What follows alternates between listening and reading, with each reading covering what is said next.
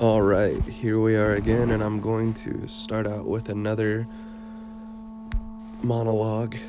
Um, something that really isn't up to debate or discussion is any organization out there that takes up an anti capitalist stance or platform and combines it with social traditionalism or social conservatism on things like immigration, globalization, family values.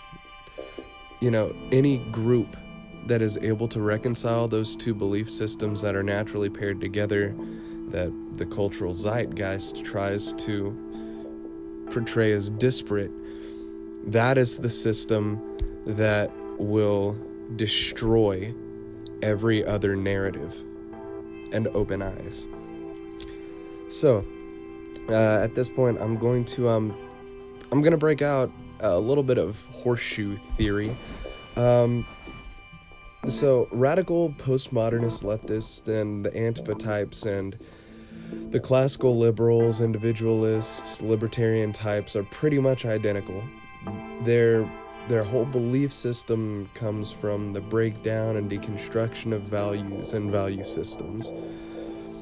The it's this stance where you you don't take a principled stance or an objective stance on anything because the individual is essentially God in those scenarios.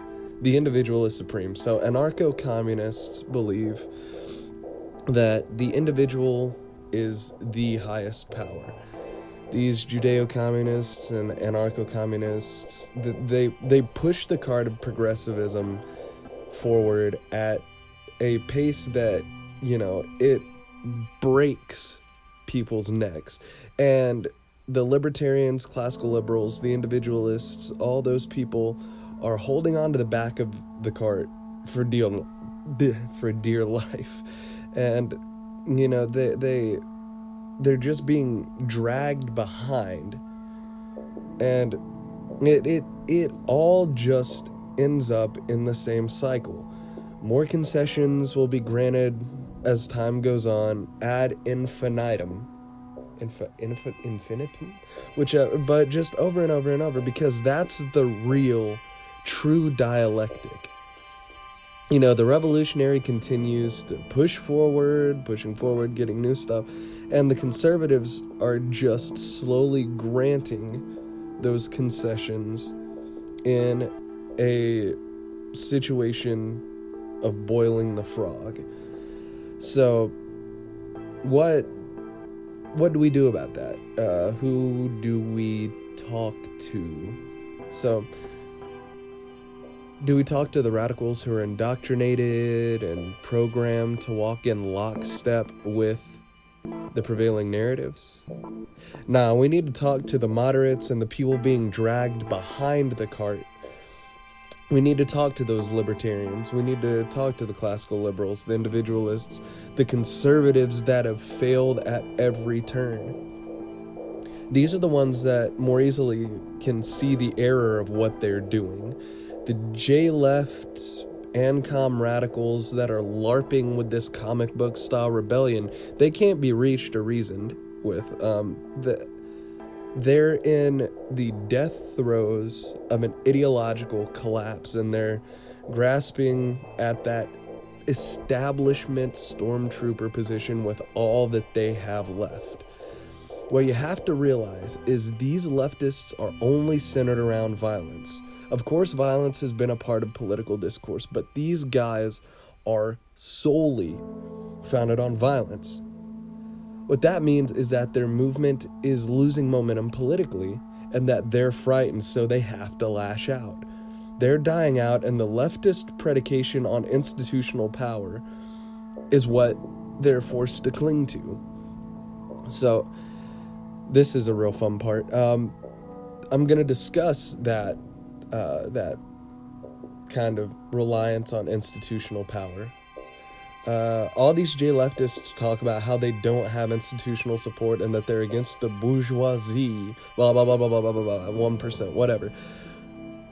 But when movies, comic books, music, every other form of entertainment pushes for and defends your moral premises, the your belief systems, your paradigms that you think in, you really need to start asking yourself why that is. Why do they have the same exact values as I do? Why do they invite me to the club or the group as long as I give up my critiques of capitalism?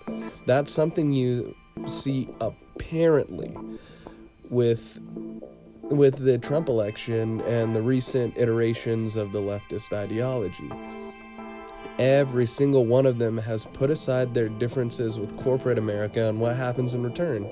Corporate America puts out the rainbow logo and takes it up and has no qualms with it. So you see them work together, and you know, if you can call someone's employer or place of business using your moral frame to call that person evil, and the employer agrees with you, then perhaps, maybe under the traditional Marxist analysis, you and the capitalist employer are perhaps fighting for the same interests.